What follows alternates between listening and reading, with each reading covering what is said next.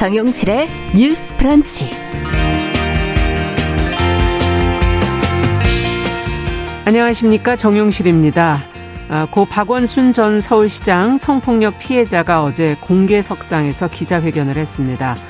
아, 피해자는 그분의 위력이 여전히 존재한다면서 민주당의 진정성 있는 사과를 요청을 했는데요.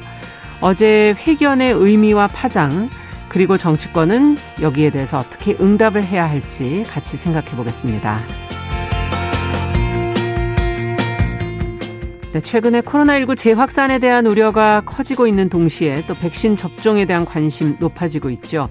오늘 검색어 뉴스 시간에는 코로나19 완치자에 대한 정부의 지원책, 코로나 백신 접종 이후에 잠은 어떻게 자야 할지 수면 학회가 조언을 한 내용이 있습니다. 이에 대해서 또 자세히 살펴드리도록 하겠습니다. 그리고 이주민과 입양인, 노동자들의 목소리와 삶을 꾸준히 소설에 담아온 조혜진 소설가의 새 소설집 동네 책방 코너에서 같이 한번 읽어보도록 하시죠.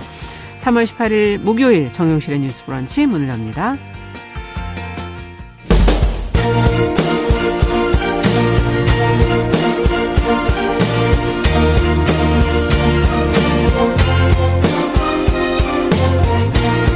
여성의 감수성으로 세상을 봅니다.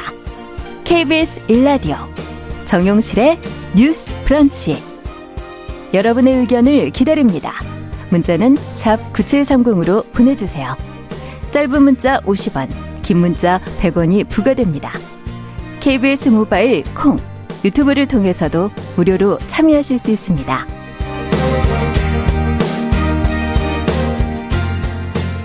네, 정용실의 뉴스 브런치는 항상 여러분들이 이렇게 기다려주시고 의견 올려주시는 것으로 항상 유지되고 있습니다. 어, 오늘도 어, 콩과 문자로 김진아님, 유성환님, 권정환님, 스윗하트님, 언니라고 써, 쓰셨네요. 예, 저보다.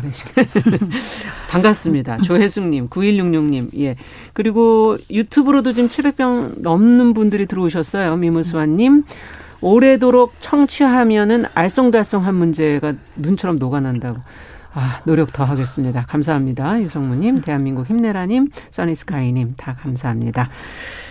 자, 오늘, 어, 뉴스픽으로 저희도 또 시작을 해보죠. 더 공감 여성정치연구소의 송문희 박사님, 안녕하세요. 네, 안녕하세요. 전혜연 사평론가, 안녕하십니까? 네, 안녕하세요. 자, 어제 뉴스를 보면서 고 박완순 전 서울시장 성폭력 피해자가 공식 석상에 처음 나와서 기자회견을 한 모습이 이제, 물론 의자, 얼굴 나오진 않았지만요.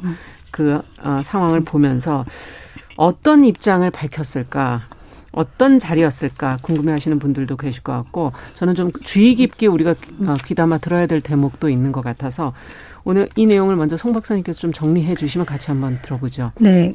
그 고 박원순 성추행 피해자가 17일 어제 처음으로 공식 석상에 기자회견에 나왔습니다. 네. 물론 그 외부적인 어떤 사진 촬영이라든가 이런 건 하지 않는다는 조건으로 음. 어, 기자들에게도 서약서를 받고 굉장히 엄격하게 시작이 됐는데 그만큼 그동안 2차 가해가 심했다는 반증이겠죠. 그렇죠. 피해자가 어떤 얘기를 했냐면 음, 그분의 위력이 세상을 떠난 이후로도 그의 잘못을 인정하지 않는 사람들로 인해서 계속적으로 2차 가해가 이루어지고 있고 특히 그 2차 가해의 가족들이 신상 털기에서 음. 그 게시물을 보면서 삭제하는 하느라고 끔찍한 날들을 보내고 있다. 음. 이런 얘기를 했습니다. 사실은 그 박원순 전 시장의 극단적인 선택으로 인해서 가해자와 피해자가 자리가 바뀌었다. 음. 그래서 어떻게 보면은 고인을 추모하는 움직임 속에서 자기가 설 자리가 없다고 느꼈다. 음. 이런 얘기를 했습니다. 근데 본인이 본인의 피해 회복을 위해서 가장 필요한 것이 용서라고 얘기를 했습니다. 음. 이 용서라는 것이 겁에 겁이 나서 하는 용서가 아니라 본인이 일상을 회복하기 위한 용서를 하고 싶은데 음. 제대로 된 어떤 사과가 지금 있지 않았다. 이런 얘기를 합니다. 네. 그러면 그 사건이 일어나고 지금 한 250여일이 지난 후에 지금 왜 공식 석상의 모습을 드러냈느냐 네. 이런 얘기를 했더니 아, 후회가 덜한 쪽을 선택하고 싶었다. 이런 음. 얘기를 합니다. 그래서 아마 이제 저의 말하기가 오늘이 마지막이고 앞으로는 다른 분들이 이제 합당한 민주당이 합당한 조치를 해달라 이런 얘기를 했는데 이번에 보궐선거에 대한 이야기를 했습니다. 네. 보궐선거가 치러지게 된 이유가 많이 묻혔다고 생각한다. 음. 이런 얘기를 하면서 아, 피해 사실을 왜곡하고 상처를 준 정당에서 음. 서울시장이 선출되면은 아, 제가 자리로 돌아갈 수 없을 것 같다. 이런 얘기를 했습니다. 그동안 민주당이 그 피해자에 대해서 피해 호소인이라는 이야기를 했었죠. 네. 그리고 나서 또 당원을 바꾸고 서울시장 후보를 냈는데 특히나 이제 이분이 그본 거는 지금 민주당의 박영선 후보 캠프에 예, 피해 호소인이라는 이야기를 하면서 또 서울시에 어떤 정보를 유출하면서 이런 상처를 줬던 분들이 있다. 구체적으로 콕 씹어서 남인순, 진선미 의원, 고민정 의원 이런 얘기를 했습니다. 음. 여기에 대해서 정치적 책임을 져야 된다. 이런 얘기를 했고요. 민주당이 지금까지 사과가 진정성이나 현실성이 없었다. 이런 얘기를 하면서 앞으로는 어, 이런 피해자의 이런 어, 상황에 대해서 어, 진실을 좀 자꾸 부인을 하면서 계속적인 2차 가해하는 걸 더 이상 좀 멈춰달라 이렇게 음. 얘기를 했습니다. 네. 이번에 이제 기자회견 전문을 이제 읽어보면서 피해자의 마음의 상태가 그 전보다는 조금 진일보한 것 같다라는 부분에서 조금은 안도가 되기도 하는데요. 어쨌든 지금 어 여러 가지 요구들이 있었기 때문에 이 특히 어 지금 고인의 어떤 위력 이게 아직도 존재한다 하는 말의 의미를 우리가 어떻게 받아들여야 될지 어, 그리고 또 정치적인 파장과 그 시점에 대해서도 계속 논의를 하고 있는데 이걸 또 어떻게 들여다봐야 될지 그리고 지금 마지막 어, 민주당이 진정성 담긴 사과를 해달라라고 한 부분을 정치권은 그럼 어떻게 응답을 해야 될지 같이 한번 생각해 보도록 하죠. 음, 민주당이 이제 어제 좀 늦게 입장이 나왔죠. 신영대 중앙선대위 대변인이 이제 목소리를 냈습니다. 서면 브리핑을 했는데 더 이상 같은 일이 재발되지 않도록 조치를 강구하겠다라고 했고요. 박영선 후보는 SNS 글에서 진심으로 또 사과드리고 용서받고 싶다. 그리고 민주당의 양양자 최고위원도 진심으로 사과드린다. 그리고 이제 이 피해 호소인이라는 표현을 쓴 것에 대해서 죄송하고 스스로에게도 부끄럽게 짝이 없다. 이렇게 밝혔습니다. 그러나 일부 또 그 요구하는 바에 대해서는 지금 지도부 차원에도 입장이 안 나오기 때문에 언론에서 네. 또 그런 부분을 지적하는 목소리가 나오고 있습니다. 어, 저는 어제 이 피해자와 또 함께하는 분들의 기자회견이 유튜브를 통해서 모두 공개가 됐어요. 그렇죠. 이제 피해자의 경우에는 얼굴과 목소리가 공개되지 않고 자막을 통해서 음. 주장이 이렇게 알려졌는데 저는 같이 함께했던 분들의 내용을 또 좀 유심히 봤습니다. 음. 왜이 많은 사람들이 이것을 같이 말하고 같이 목소리를 그렇죠. 냈는가? 이 사안의 본질적인 문제를 좀 봐달라는 호소가 아닐까 싶습니다. 맞아요. 지금 선거 국면이고 이게 워낙 뭐 지금 당들이 첨예한 상황이니까 자꾸 우리가 이거를 본인이 지지하는 정당에게 유리한 쪽으로 해석하려는 경향성이 일부 나타나고 그럼요. 있어요. 그러나 네. 자, 이 사건에 대해서는 일단 국가인권위에서 직권 조사를 했습니다. 그래서 네. 어떻게 밝혔냐? 피해자의 주장은 사실로 인정 가능하고 성적 언동으로 성희롱에 해당한다고 이거는 국가 인권위가 밝힌 것입니다. 이것은 네. 정당이나 정부에서 한 것이 아니라요. 국가 인권위에서 했다는 걸 제가 다시 한번 말씀을 드리기 때문에 이런 부분에 대해서는 소모적인 논쟁을 더 이상 하지 않아야 된다라는 피해자의 호소를 우리가 좀 귀 기울여야 음. 된다고 생각을 하고요. 네. 그리고 더불어서 제가 이번 사건이라던가 최근에 일어났던 우리 권력형 성범죄 사건을 보면서 꼭 드리고 싶은 말씀이 아직도 많은 분들이 좀 참지 뭘 그거 가지고 그래 직장 생활하면 이렇게 얘기하시면 안 됩니다. 음. 우리 모두가 사회생활 하면서 이런 것에 노출되어 있는 구조가 우리 사회에 있다라는 것이 지금 계속 드러나고 있는 것이거든요. 그냥 네. 한 가지 사건이 아니라 그래서 네. 우리가 왜 세월호 사건 이후에 우리 사회가 과연 안전에 얼마나 무감각했는지 많이 돌아보게 됐잖아요. 그렇죠. 그래서 이런 여러 가지 사건을 통해서 우리가 도대체 이런 문제가 왜 자꾸 나오지? 음. 그리고 어떻게 이것을 사건을 밝혀야 되고 앞으로 어떻게 하는 것이 이러한 일이 반복되지 않는 것을 많이 얘기를 해야 됩니다. 그렇죠. 그런 부분이 아니라 자꾸 본질을 벗어난 정적인 논쟁을 하는 건 좀 문제가 있다고 생각을 해서 제가 가장 강조하고 싶은 점 세 가지를 말씀을 드리겠습니다. 첫 번째로 어제 피해자와 직장 동료였던 어, 분이 나와서 이걸 강조했어요. 네. 피해자가 용기를 내 회사에 복귀할 수 있도록 피해자의 일상 복귀를 위해서 그리고 조직 내 성폭력 예방을 위해 노력해달라. 음. 이거 정말 모든 정당이 귀 기울여 드려야 약속을 됩니다. 좀 해주면 좋겠죠. 그렇습니다. 네. 그리고 후보들에 대해서는 뭐 대다수 후보들이 이런 공약을 냈는데 정말 이것이 실질적으로 잘 작동할 수 있게 음. 돼달라. 그리고 이번 보궐선거가 열린 맥락을 고려할 때 아, 피해자가 이제 어쨌든 서울시에서 일했던 공무원이었잖아요. 그래서 네.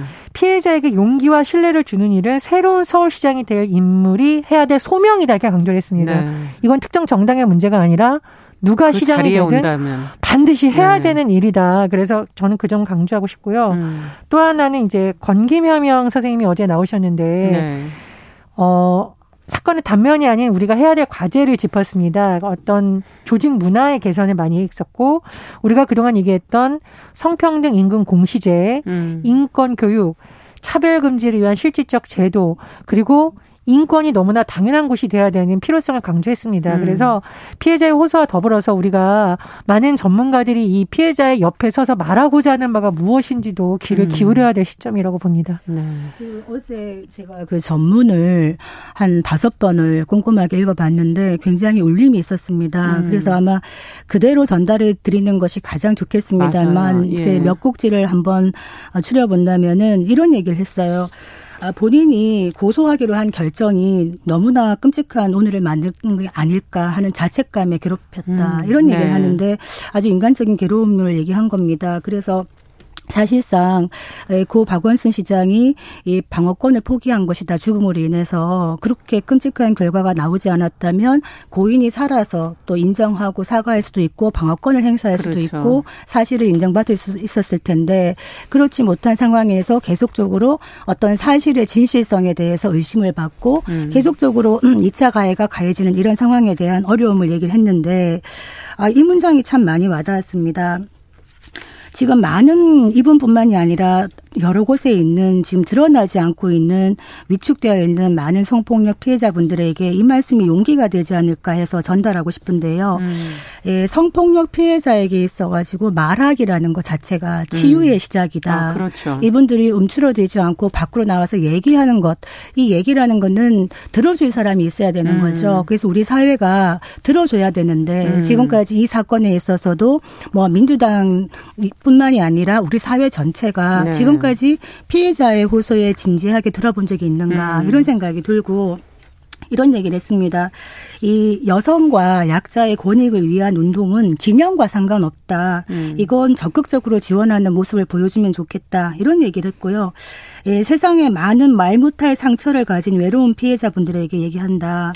이 아무에게도 말하지 못하고 혼자 생각하다가 베개를 적시는 일이 있다면 그것은 잘못된 일이고 옳지 못한 일이다. 음. 용기를 내서 함께 하자. 이런 얘기를 했는데 이것은 우리 사회가 함께 생각을 해봐야 되는 문제가 아닐까 싶고요.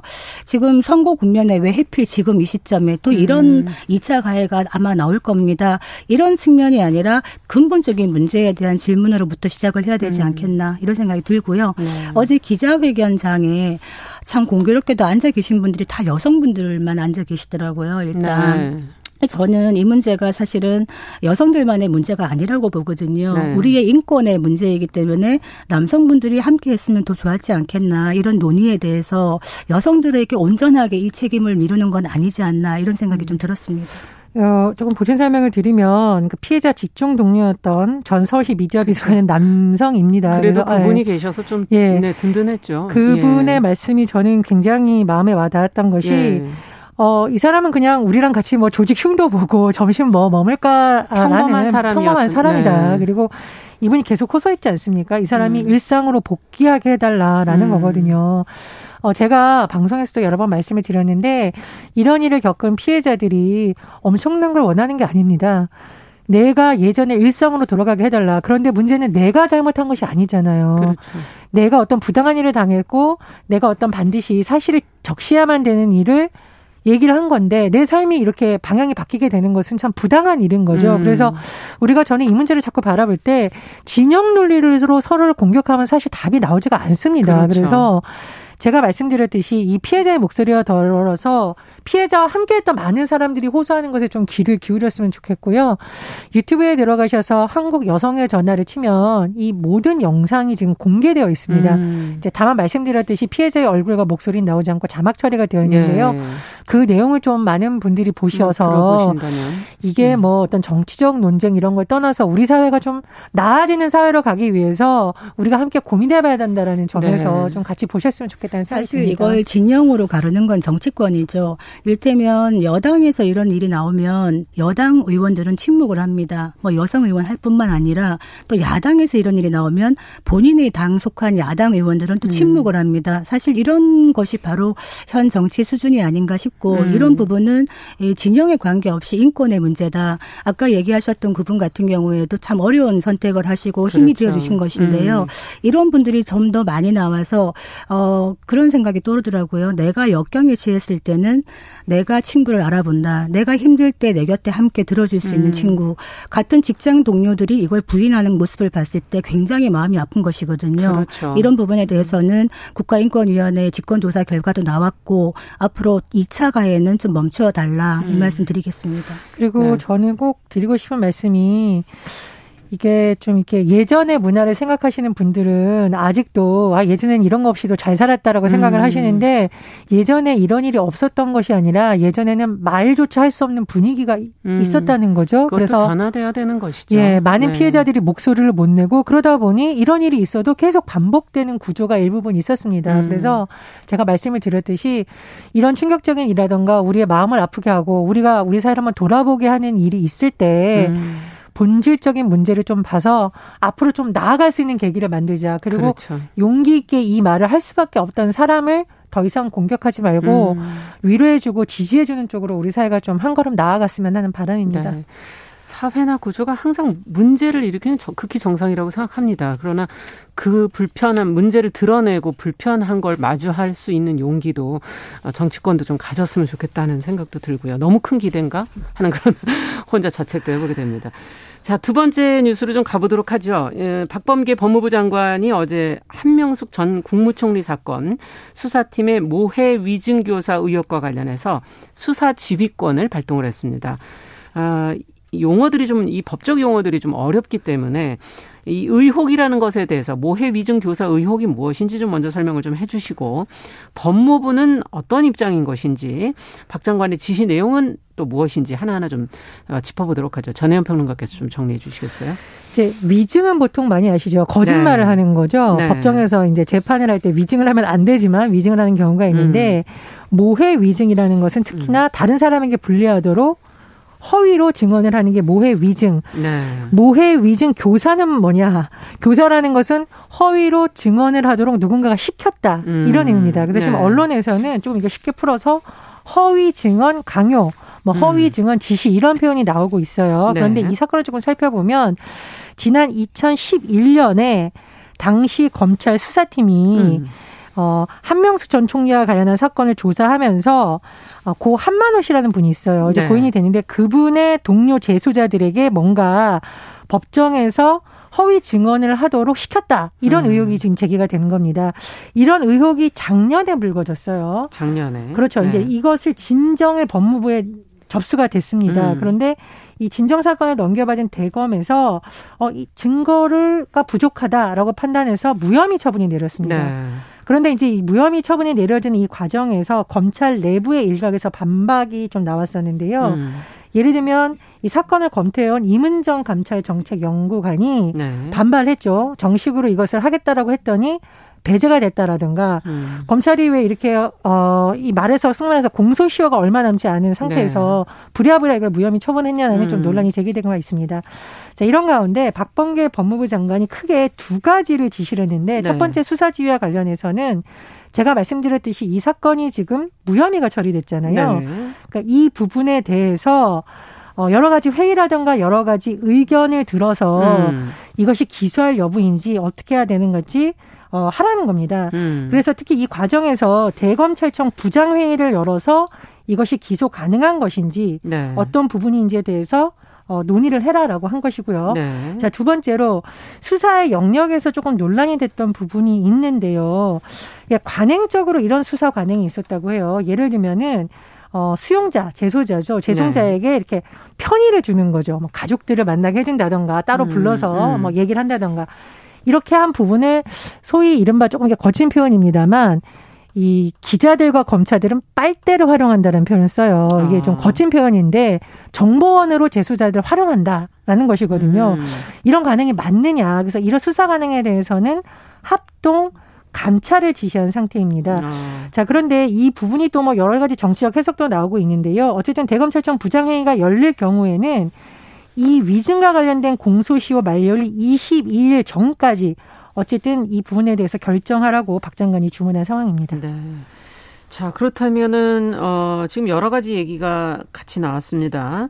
어, 무혐의에 대한, 어, 부분을 다시 한번 논의해봐라. 그리고, 어, 수사 관행에 대해서도 한번 이제, 어, 검토해봐라. 이런 얘기들이 나온 건데요. 어, 다시 또 검찰과 법무부 사이에 또 이견이 존재하기 때문에 갈등이 나오는 건 아닐까. 뭐 이런 우려도 나오고 있고요. 어, 또 이게 무혐의 결론이 과연 뒤집힐 수 있을 것인가. 어떻게 보십니까, 두 분은? 사실은 박범계 법무장관이 어 대검 부장 회의가 판단해라라고 이제 좀 일임한 듯한 모양새는 취했습니다만 네. 이 법조계에서는 이거 사실상 기소하라는 지시다 이렇게 음. 보는 의견이 많습니다.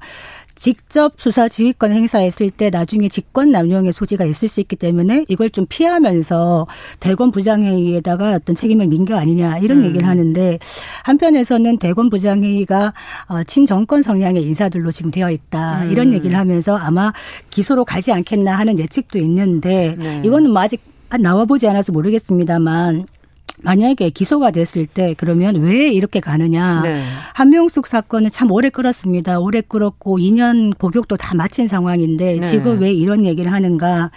이 재심을 가기 위한 수순이 아닌가. 일테면 재심은 딱 규정이 한 일곱 가지 사유가 딱 정해져 있습니다. 음. 근데 그 중에 하나에 딱 걸릴 수 있는 게 바로 수사에 관여한 검사 등이 직무에 관한 죄를 저지르고 이게 유죄로 확정된다면 재심 사유가 되거든요. 네. 그렇다면 당시 수사 검사들이 이거 위증 교사한 거에 대해서 만약에 유죄 판결 나면 재심 갈 수 있습니다. 음. 이걸 보는 게 아니냐 이런 추측이 나오고 있는데 네. 재심 갔을 때 만약에 무죄가 나올 수 있는가? 네. 라고 봤을 때 법조계의 이제 좀 일반적인 이야기는 조금 현실적으로는 어렵지 않겠나 이런 얘기를 합니다. 왜냐하면 네. 그 어, 당사자가 사망을 했고, 음. 그러니까 또 그 전에 대법원에서 전원 합의체에서 총 3억 원에 대해서 유죄에 대해서 그 만장일치로 했거든요. 네. 왜냐 그 받았다는 총 뇌물 금액 9억 원 중에서 1억은 수표로 받아서 한명숙 전 총리의 동생의 전세 자금으로 갔다는 것이고 2억은 한 전 총리가 직접 돌려줬다는 것이기 때문에 네. 이 3억 원에 대해서 유죄가 되었다. 그래서 아마 재심에 가더라도 이 증거를 뒤집기가 힘들지 않겠느냐라는 추측이 나옵니다. 문제는 저는 이 수사 지휘권에 대해서 대해서 말씀을 안 드릴 수가 없는데요. 이거 지금 수사 지휘권의 발동이 문재인 정부에 와서 일곱 번째입니다. 지금 역대 여덟 번째. 처음 한 번은 노무현 정부 때에 있었거든요. 네. 그때는 수사 지휘권 발동에 대해서 뭐 그럴만하다라는 생각을 하는 분들이 좀 있었습니다. 음. 당시에 그 강정구 전 동국대 교수 국가보안법 사건 때문에 네. 있었는데 지금 문재인 정부 와가지고 일곱 건 추미애 장관 때 그 중에 여섯 건 음. 지금 박범계 장관이 아, 또 마지막 일곱 건을 하고 있는데 이 수사 지휘권을 이렇게 법무부 장관이 쓰는 것이 과연 정당한 일인가 우리가 검찰 개혁을 얘기를 합니다만 이거는 바로 검찰의 독립성과 중립성을 위한 개혁인데 정치인 출신 장관들이 수사 지휘권을 이렇게 행사하는 거에 대해서 어떤 견제 상지는 없는가 좀 음. 이런 의문이 드는 시점입니다. 네. 어떻게 보십니까? 일단 박사님께서 법조계 전반적 일반적으로 음. 말씀하시는 것은 제가 좀 동의를 할 수가 없고요. 일부 언론에서 전직 부장 뭐 검사 출신 판사 출신이라던가 음. 이런 분들을 인용을 했는데 그 부분하고 좀 저는 다른 관점에서 한번 보겠습니다. 첫 음. 번째로 이게 한명수 전 총리가 아니라 제가 이름을 한번 바꿔보겠습니다. 슈퍼마켓을 운영하는 김철수 씨가 누군가의 잘못된 위증으로 인해서 징역 2년을 살았다. 음. 어떻게 아시겠습니까? 음. 그렇다면 아마 국민들이 누가 왜 어떤 검사가 그랬어 제대로 철저하게 음. 조사를 해서 밝혀봐 음. 이렇게 했을 거라는 거죠. 그래서 이건 음. 역시 정치적 사건으로 보자면 끝이 없기 때문에 저는 그냥 이번 기회를 통해서 이런 이런 의혹이 제기가 됐으니까 검찰 내부에서 샅샅이 밝히자 이렇게 하는 것이 맞다라고 봐요. 그리고 두 번째로 네. 지금 이게 무혐의 처리된 과정을 보면 이제까지 안 하고 있다가 사흘 만에 무혐의 처리됐다. 음. 제가 말씀드렸잖아요. 슈퍼마켓 아저씨 김철수 씨가 네. 이렇게 해서 징역 2년형 위증으로 살았는데 만약에 검찰이 사흘 만에 무혐의 처리했다. 국민 여론이 난리가 날 겁니다. 좀 이런 음. 관점에서 보면 어떨까 생각이 들고 세 번째로 수사 방식 문제에 대해서는 사실 수사가 아니라 감찰을 하려고 했는데 저는 이건 반드시 필요하다고 봐요. 검찰 개혁이라는 것이 독립성, 중립성뿐만 아니라 인권 침해적인 요소라던가 법원에서도 지적된 잘못된 수사 관행을 고치는 것입니다. 그래서 그 부분에 대해서 감찰을 해서 그건 역시 고치고 가면 된다. 그리고 네. 그것이야말로 존경 많은 검찰, 음. 인권의 수호자인 검찰로 거듭나는 한 계기가 될 수 있을 거라고 봅니다. 네. 뭐 이제 조남관 대행 체제니까 네. 어떤 결론이 나올지 오늘 내일 음. 지켜보면 결론이 나올 것 같습니다. 네. 자, 시간도 마침 다 됐네요. 두분 음. 말씀 끝나고 나니까. 자, 저희는 조금 더 기다려 보면서 음. 추후에 또 좀 더 논의를 해 보도록 하죠. 자, 뉴스픽 전혜연 평론가 더공감 여성정치연구소 송문희 박사 두 분 수고하셨습니다. 말씀 잘 들었습니다. 감사합니다. 감사합니다. 네, 정용실은 뉴스 브런치 듣고 계신 지금 시각 10시 31분이고요. 라디오 정보센터 뉴스 듣고 오겠습니다.